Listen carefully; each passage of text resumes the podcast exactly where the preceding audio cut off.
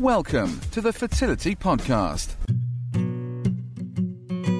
Welcome to part two of episode seven of the Fertility Podcast. If this is the first podcast you've downloaded to have a listen to, feel free to carry on listening, but I would suggest you at least listen to part one of episode seven. The Fertility Podcast is all about raising awareness of issues affecting couples and individuals on their journey to have a family. Now, uh, there's a whole host of podcasts you can already listen to, well, six, because we've just started out. So please do have a listen, but they can all be taken individually except this one. We heard in part one of episode seven from a blogger called Wannabe Dad, who is a guy dealing with his own infertility.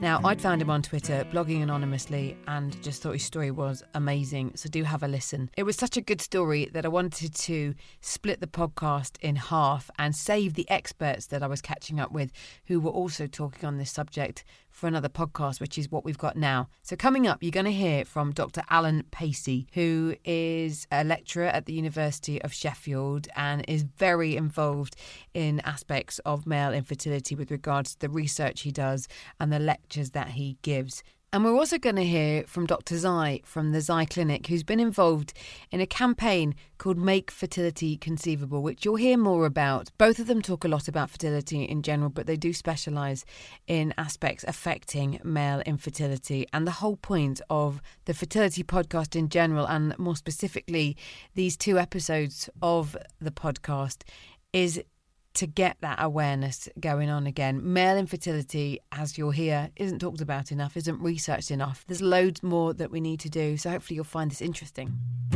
Now it gives me great pleasure to introduce Dr. Allan Pacey, who has a pretty long intro, which will be on the show notes. But Allan is a, a, senior lecturer at the University of Sheffield, also on the British Fertility Society as chairman, as well as a member of the editorial boards of Human Fertility, Reproduction and Fertility and Sterility. And I'm sure there's more that I could add to your, your long list of involvements, Allan. Welcome to the Fertility Podcast. It's a pleasure. I'm going to start quite bluntly and ask you, with all the research that you do and, and the discussions that you have, are sperm counts declining? It's an interesting question. Um, it's controversial because I think there's so much information out there and so many hypotheses have been posed.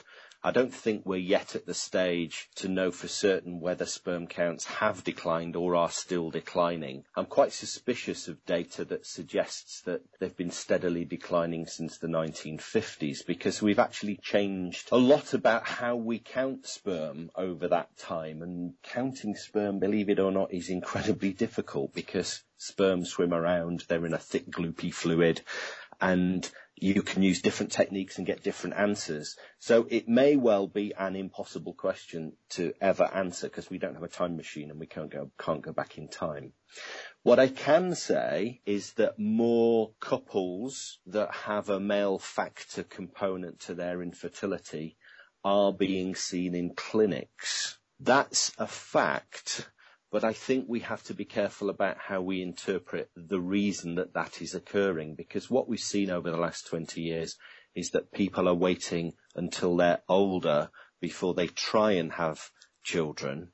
And even if you've got a slight male factor fertility problem, if you try when you're 20, you're likely to be successful. But if you try when you're 40, you're less likely to be successful. So we have to try and tease out biology from social factors which currently makes it an almost impossible question to answer.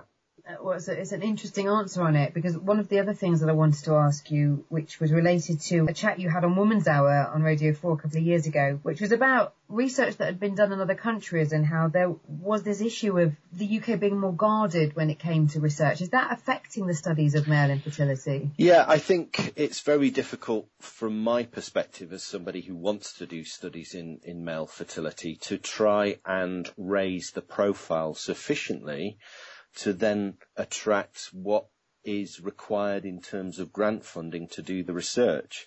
So um, in comparison to, I'm afraid to say this, but in comparison to things like cancer, diabetes, obesity, and many, many other medical conditions, male fertility is actually quite low down the bottom of people's priority list. And that's a sad fact. And we occasionally get successes and we occasionally get to do good work, but we don't get to do it as often as we might like. And it can take hundreds of thousands of pounds, if not millions of pounds, to do studies that are going to answer big questions like, are, is male fertility declining or what might, might the reason be? So I think, um, I think our just general prioritisation of male fertility in healthcare is a problem. I don't think that's helped by our general views in society that it's something to giggle at.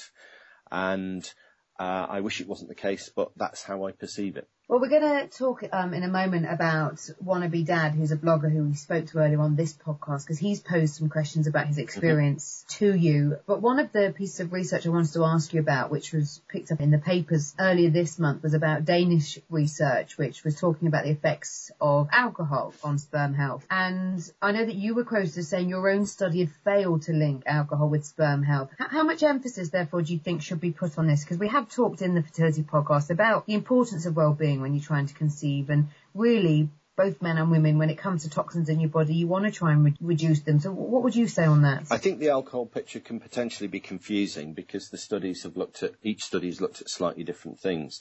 So in the Danish study that was published a few weeks ago, they were recruiting men from the general population. They were in the fortunate position that they can ask men who are coming forward to be military recruits. Well, I don't, I'm not sure they even ask. I think probably tell them that they need to uh, enter this study and, and provide a semen sample. So these were healthy men with no obvious infertility. And what they found was that yes, as alcohol consumption increased, they could see detectable changes or re- reductions in semen quality. But if you look at the data carefully, it suggests that if you are drinking alcohol within recommended guidelines, so not going to excess, but just having a social drink once a day perhaps, that actually the effect was really quite marginal. That, right. that maps quite well to our study, and in our study of 2012, we recruited about two and a half thousand men who were presenting for infertility investigations, so it's a different cohort altogether. And when we looked at, the, at whether an alcohol, alcohol consumption was an issue, we found that it wasn't a significant issue, but it was a different, different population of men. So I would say both studies say essentially the same thing, which is if you're sensible and you drink alcohol within guidelines, um, there seems to be no additional impact on whatever infertility may exist. My perception of men when I meet them in the clinic is that they find that quite a relief because alcohol can be a social lubricant. It can help you relax. It can help sex life. And so I think this kind of wagging of finger that doctors or society may do about alcohol in this, in this instance isn't justified. No, don't go out to the pub on a Friday night and get blotto and get legless, mm.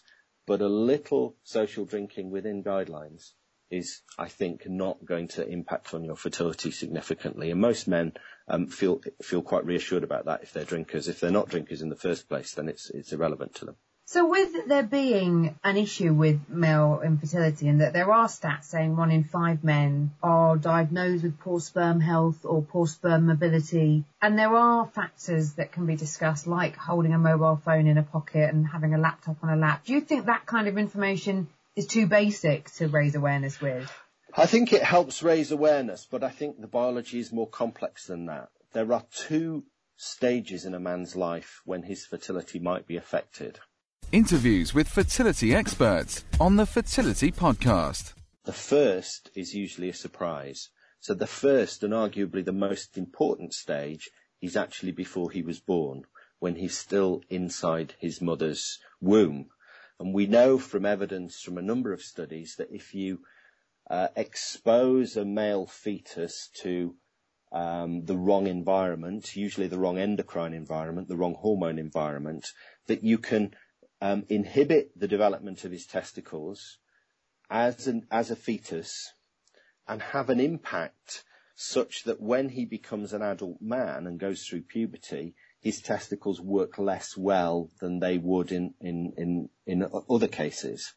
So when we, wow. when we start talking about whether or not using a mobile phone as an adult or whether or not drinking alcohol as an adult or whether or not wearing tight pants as an adult is going to have an effect. What we have to try and do is disentangle what might have happened 20 or 30 years earlier. And that's why it's such a difficult piece of science to understand. So arguably, if you are unfortunately a chap who's had poor testicular development as a fetus and you've got to adulthood and your testicles are working less well, usually they're smaller than the average, then arguably some of these lifestyle factors, well, you could take, you could take this two ways. Um, in comparison to, to your poor testicular development, any negative effect is perhaps going to be small, but arguably might be more significant for you because you want every change you can.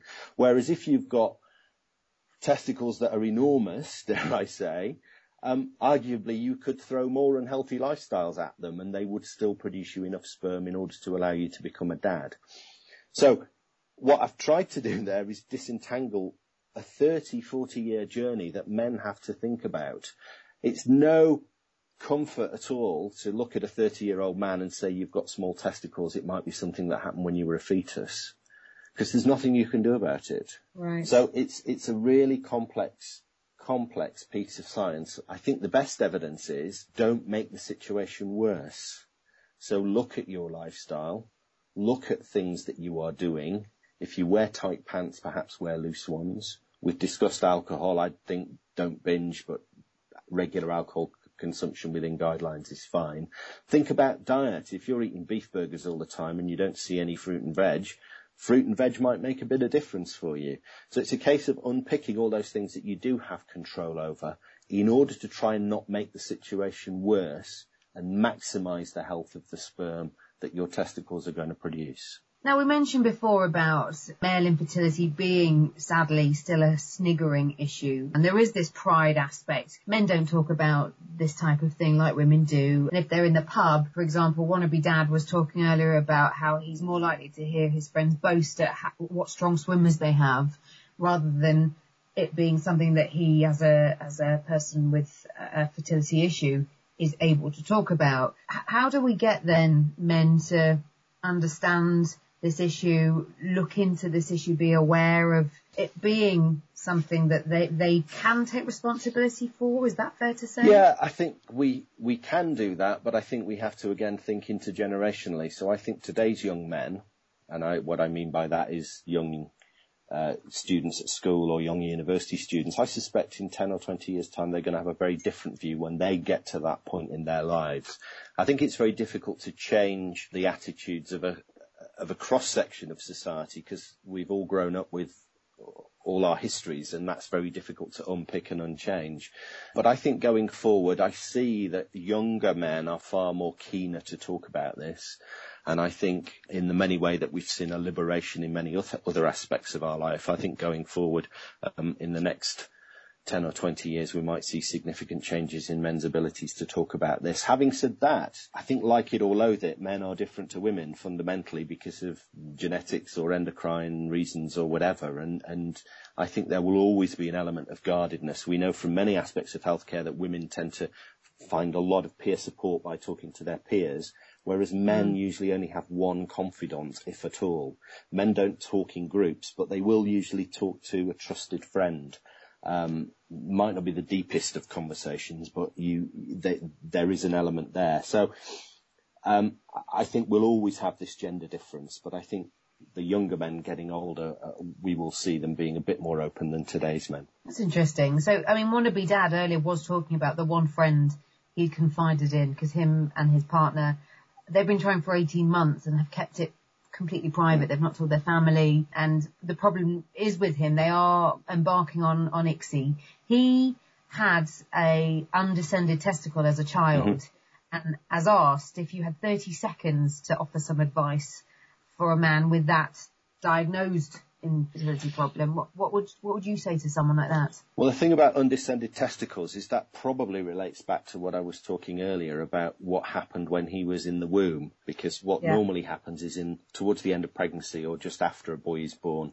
the testicles are supposed to descend into the scrotum, and if they don't, it either is a signal that something was wrong or or they potentially sometimes can be relocated surgically and, and the, the deficit corrected if you, if you like. And I would say for somebody like him, it would be a case of not making sperm production any less efficient than it's already going to be. So having a, a really good look at uh, lifestyle factors and having a really good look at diet and just making sure that everything possible that could be a negative, such as tight pants, um, or lack of uh, antioxidants in the diet, um, is, is corrected in some way and then it's a case of trying as early as, as possible to, to try and become a dad, but actually not delaying an intervention like ICSI because the success of a procedure like ICSI is largely dependent upon female age and the, and the age of his partner's eggs. And what I see with a lot of guys, and some of my own friends included, is that they do sometimes, dare I say, bury their heads in the sand. And mm. if a mm. year goes past or two years goes past and they're still coming to terms with the fact that they may need ICSI, that's one or two years when the female partner is slightly older and that has a detrimental effect on success rates. So I think getting some proper counselling, getting some proper information in order to go forward in a timely fashion would also be good advice. We mentioned briefly before about the kind of the, the difficulty getting grants for studies in the UK. With regards to the NHS and a responsibility on their part, would you like to see more checks on men? I mean, we know we have trouble getting men to check themselves with regards to cancer related issues do you think that there should be something, maybe there will be in a, a school medical or like we, as, as women have to have a regular smear? I mean, should there be something like that for men? It's an interesting question. I think probably what you're, what you're talking about is whether we should have kind of fertility MOTs for men. Um, yeah. I, I, I, do worry a little bit about that because I think you can, um, you could cause worry in uh, in in some men or couples uh, because a man is told at a very early age, maybe 10 or 15 years before he's even thinking about children, that he may ha- potentially have a problem in the future, and that's 10 or 15 years, almost with the sword of Damocles hanging over your head. That said, if it stimulates men to come forward or to consider trying for a baby a few years earlier, then it could be a good thing. So I'm a bit on the fence about that. The analogy that I would use is, is with regard to men who've had to face a diagnosis of cancer. And I do a lot of work with guys who've had cancer treatment. And we do um, run a clinic in Sheffield, which is designed almost to be fertility coaching for them.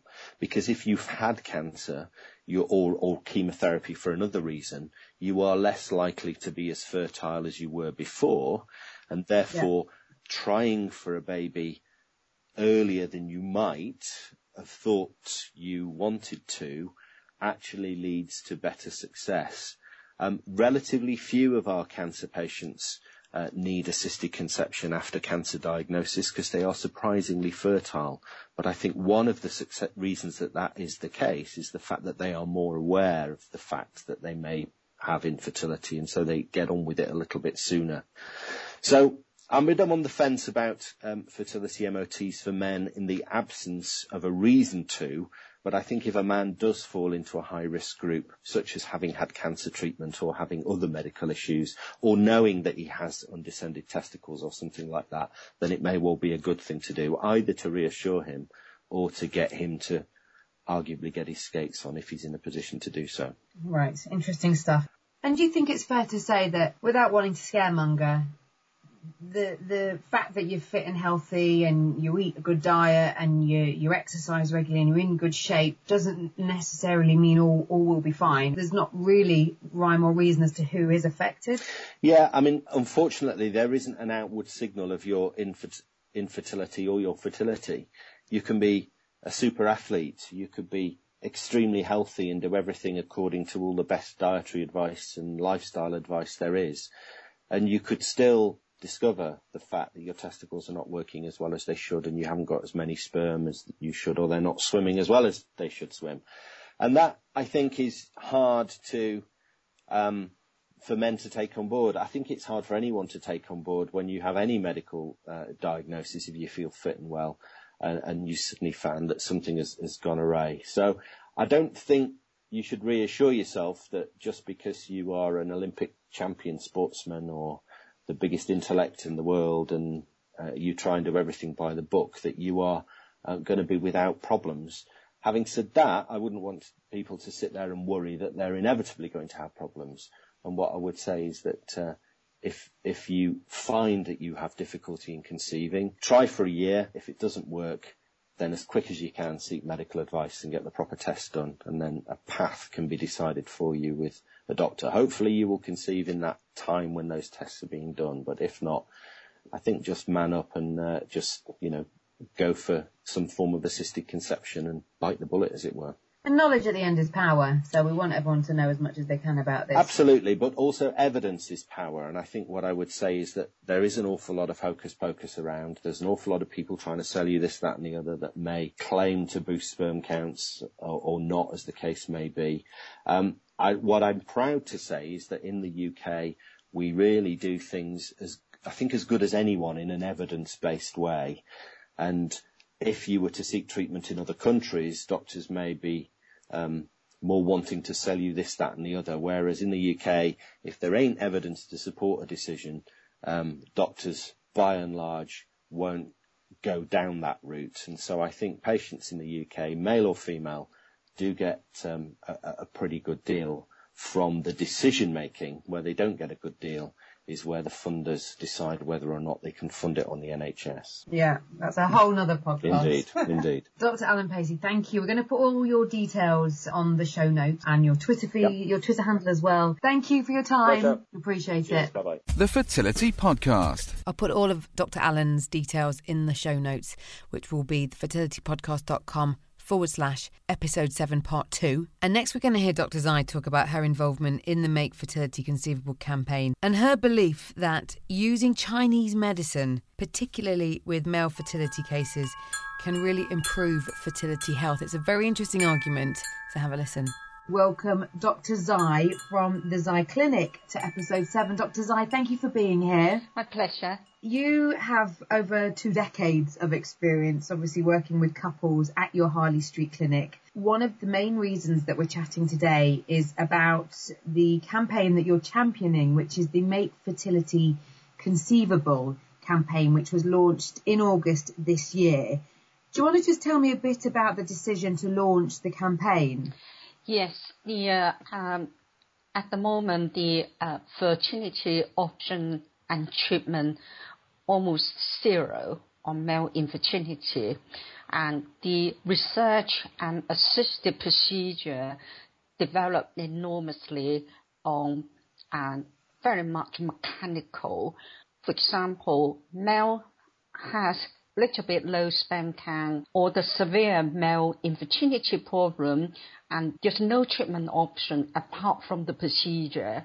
And I feel you put a lot of pressure on male as well as a couple had to go through a very hard way, a very unnecessary invasive procedure to achieve what they intend to have a family. Just go back a step because you talk about the invasive treatment. Now you're referring to ICSI. Yes. To explain is a is a method of IVF which is when there's poor sperm mobility and the, the sperm is injected into the egg. You talk about it being invasive and the risks with regards to an increase in downs and an increase in miscarriage. However, there's there's as much research to say that ICSI is a successful fertility treatment. So do you think that by talking about male fertility issues and ICSI, when it is a solution in some respects, being invasive, that's going to deter men because it's going to put the fear in them in that they know their, their partner's already going through the fertility drugs and the various tests. And if they know that ICSI as an option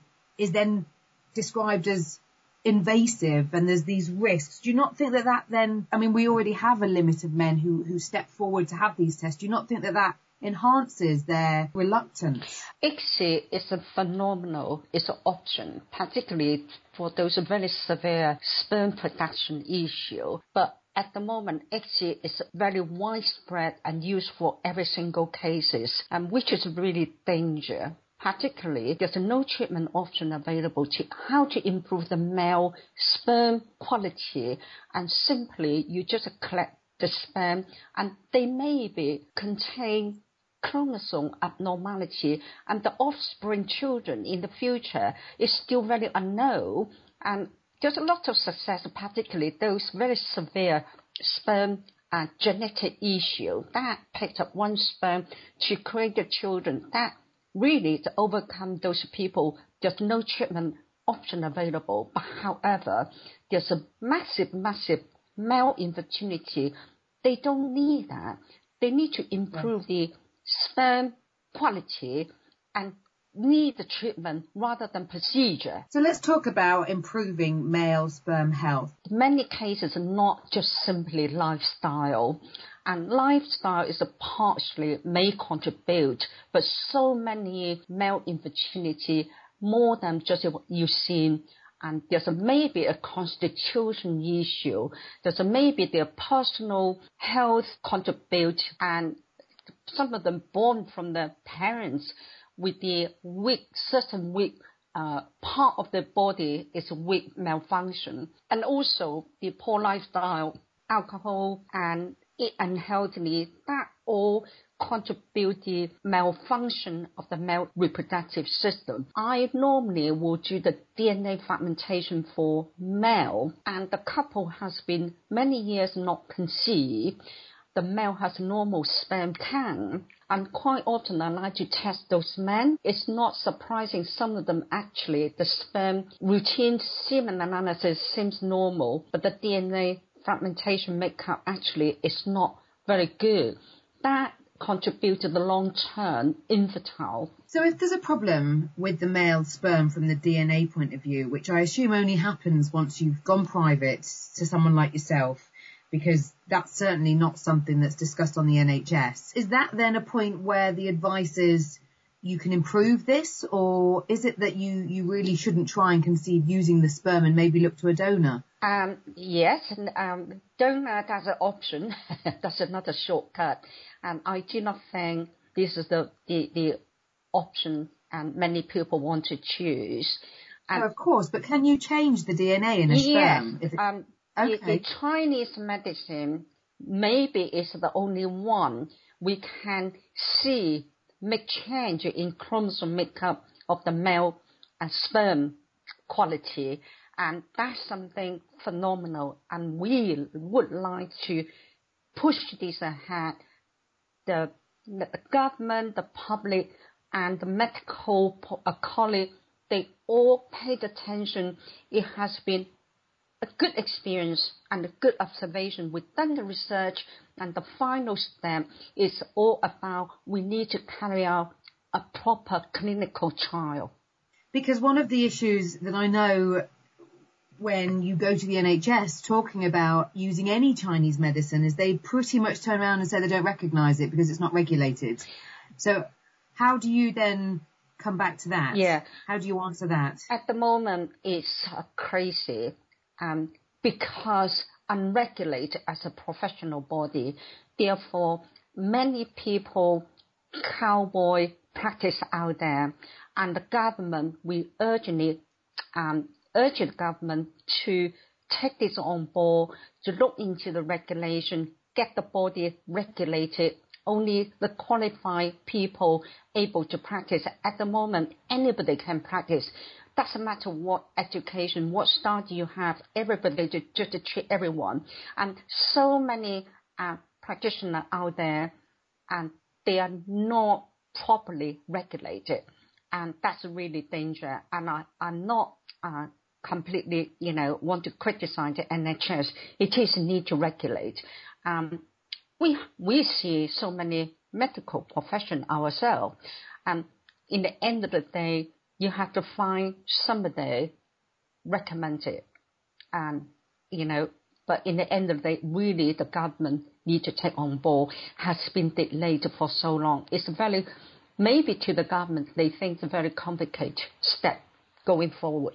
Um, I do not know, but we all campaign all the time. We want the government to regulate this body and to, to set this TCM body as a professional body it's a very powerful uh, treatment. The outcome is amazing, but we need to regulate. Do you, in all honesty, see the NHS getting on board with recommending Chinese medicine, or do you see it as something that couples who have fertility issues are going to go have to go private? That private is going to be the only option to get this access? Well, I am not in a position um, to influence whether uh, the TCM should be NHS cover or or IVF should be NHS cover. But I want to make one point that so many people went through IVF, but most of the time it's a waste of NHS money. There's a lot of money involved, but most people fail. And yes, sometimes success, but mostly still failure of the IVF. That why it's all about their functional body is not corrected. Even though with a younger woman unable to produce the good quality egg as they should be. So I feel it's frustrating when you see people run out of money privately and and finish all the NHS IVF cycle, then they turn up to see us. It should be other way around. If I have a power, I'm not talking about NHS or not NHS or privately. If I have a power, people should do this first, get their body ready in the good position, then to see whether they, they are able to conceive naturally, or if not, then presumed assisted fertility treatment. Now it's a madness. NHS wastes a lot of money. People are devastated. It's most of the case still not successful. Of course, some successful, but more than half, probably 70% are not successful.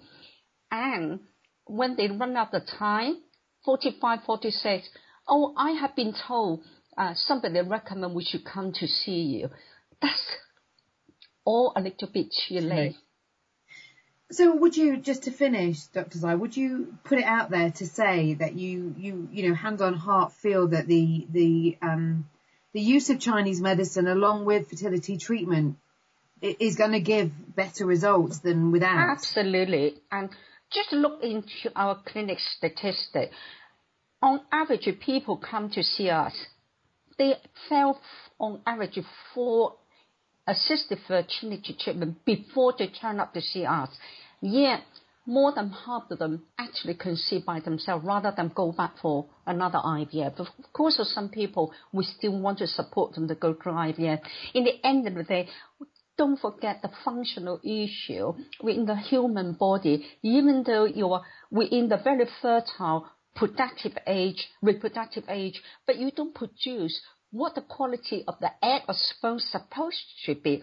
That is a functional issue. But what the IVF exit offer is the shortcut. Take what you can produce, and that's not enough. That's a procedure. That's not treatment. Thank you, Dr. Zhai. And as always with the fertility podcast, loads of information there. Dr. Zhai's details will be in the show notes as well, thefertilitypodcast.com forward slash episode 7 part 2. If you haven't yet subscribed, please do so. You can subscribe via iTunes or on Stitcher.